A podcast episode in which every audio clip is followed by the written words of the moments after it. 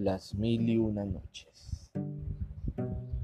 Cuando llegó la siguiente noche, Sherezada dijo, He llegado a saber, oh rey afortunado, que cuando el pescador dijo a Lefrid, si me hubieras conservado, yo te habría conservado, pero no has querido más que mi muerte y te haré morir prisionero en este jarrón y te arrojaré a ese mar.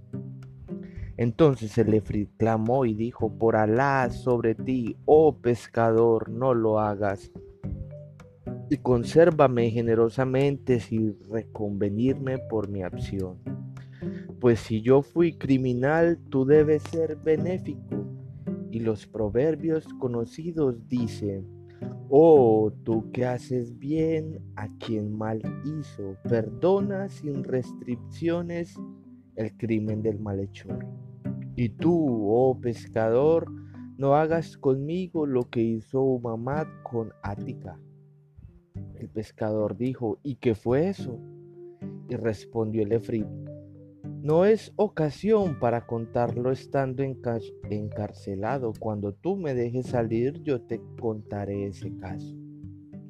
Pero el pescador dijo, oh, eso nunca. Es absolutamente necesario que yo te eche al mar sin que tengas medio de salir. Cuando yo supliqué y te imploraba, tú deseabas mi muerte sin que hubiera cometido ninguna falta contra ti ni bajeza alguna, sino únicamente favorecerte sacándote de ese calabozo. He comprendido por tu conducta conmigo que eres de mala raza, pero has de saber que voy a echarte al mar y enteraré de lo ocurrido a todos los que intenten sacarte, y así te arrojarán de nuevo, y entonces permanecerás en ese mar hasta el fin de los tiempos para disfrutar todos los suplicios. El Efrible contestó, suéltame, que ha llegado el momento de contarte la historia. Además te prometo no hacerte jamás ningún daño y te seré muy útil en un asunto que te enriquecerá para siempre. Entonces el pescador se fijó bien en esta promesa de que liberando al Efrib no solo no le haría jamás ningún daño, sino que le favorecería en un buen negocio cuando se aseguró firmemente de su fe y de su promesa y le tomó juramento por el nombre de Alá Todopoderoso, el pescador abrió el jarrón. Entonces el humo empezó a subir hasta que salió completamente y se convirtió en un efri, cuyo rostro era espantosamente horrible. El efri dijo, y le dio un puntapié al jarrón y lo tiró al mar.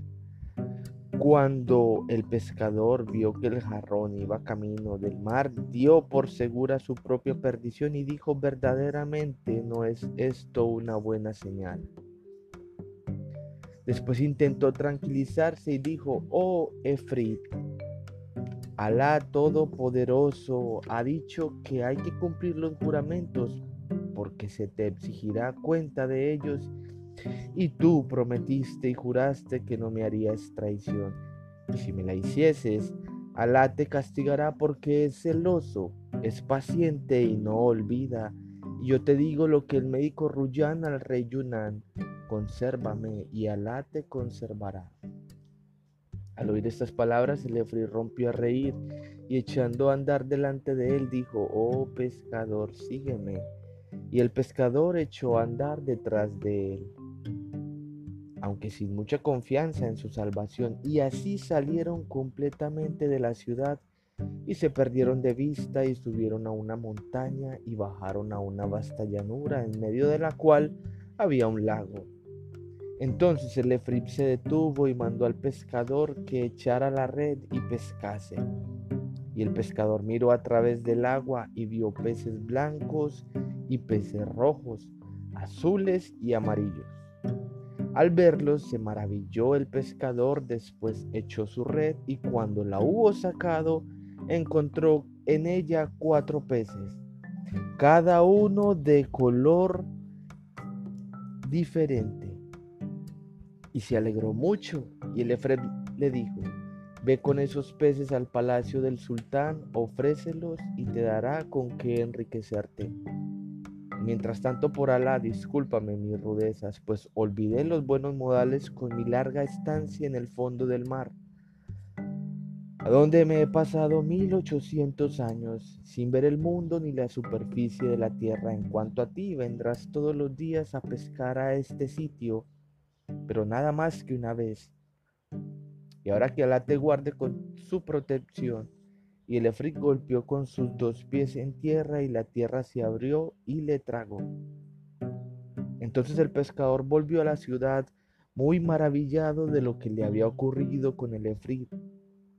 Después cogió los peces y los llevó a su casa y enseguida cogiendo una olla de barro, la llenó de agua y colocó en ella los peces que comenzaron a nadar en el agua contenida en la olla.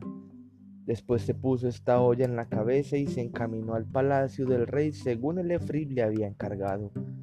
Cuando el pescador se presentó al rey y le ofreció los peces, el rey se asombró hasta el límite del asombro al ver aquellos peces que le ofrecía el pescador, porque nunca los había visto en su vida ni, ni de aquella especie ni de aquella calidad, y dispuso que entreguen esos peces a nuestra cocinera negra porque esta esclava se la había regalado hacía tres días solamente el rey de los Rum y aún no había tenido ocasión de lucirse en su arte de la cocina.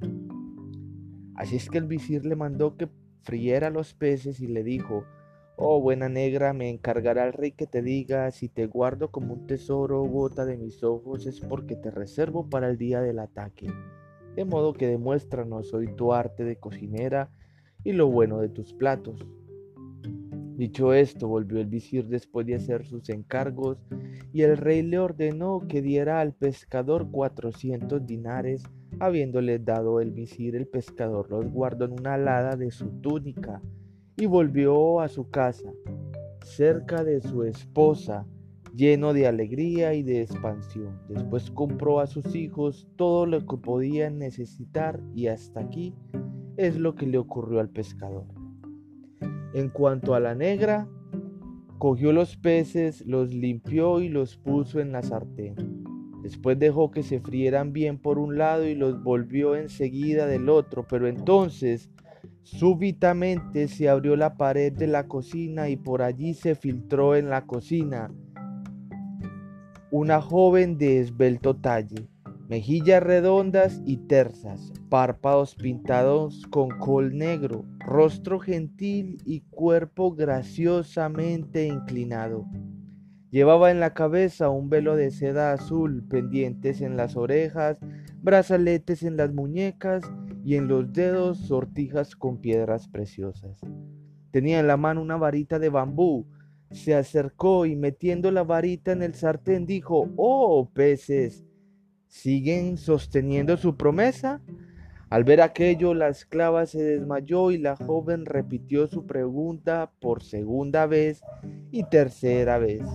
Entonces todos los peces levantaron la cabeza desde el fondo de la sartén y dijeron, oh sí, oh sí. Y entonaron a coro la siguiente estrofa, si tú vuelves sobre tus pasos, nosotros te imitaremos. Si tú cumples tus promesas, nosotros cumpliremos la nuestra. Pero si quieres escaparte, no hemos de cejar hasta que te declares vencida. Al oír estas palabras, la joven derribó la sartén y salió por el mismo sitio por donde había entrado, y el muro de la cocina se cerró de nuevo. Cuando la esclava volvió de su desmayo, vio que se había quemado los cuatro peces y estaban negros como el carbón y comenzó a decir, pobres pescados, pobres pescados. Y mientras seguía lamentándose, he aquí que se presentó el visir asomándose por detrás de su cabeza y le dijo, llévale los pescados al sultán. Y la esclava echó a llorar y le contó al visir la historia de lo que había ocurrido. Y el visir se quedó muy maravillado y dijo, eso es verdaderamente una historia muy rara y mandó buscar al pescador y en cuanto se presentó el pescador le dijo, es absolutamente indispensable que vuelvas con cuatro peces como los que trajiste la primera vez. Y el pescador se dirigió hacia el lago echó su red y la sacó conteniendo cuatro peces que recogió y llevó al visir. Y el visir se fue a entregárselos a la negra y le dijo, levántate, vas a freírlos en mi presencia para que yo vea qué asunto es este. Y la negra se levantó, preparó los peces y los puso al fuego en el sartén.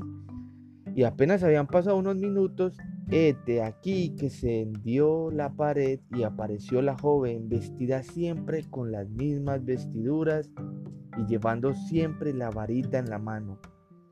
Metió la varita en el sartén y dijo, oh peces, oh peces, siguen cumpliendo su antigua promesa. Y los peces levantaron la cabeza y cantaron a coro esta estancia. Si tú vuelves sobre tus pasos, nosotros te imitaremos. Si tú cumples tus juramentos, nosotros cumpliremos el nuestro. Pero si reniegas de tus compromisos, gritaremos de tal modo que nos resarciremos. En este momento de su narración, Sherezada vio aparecer la mañana y se cayó discretamente.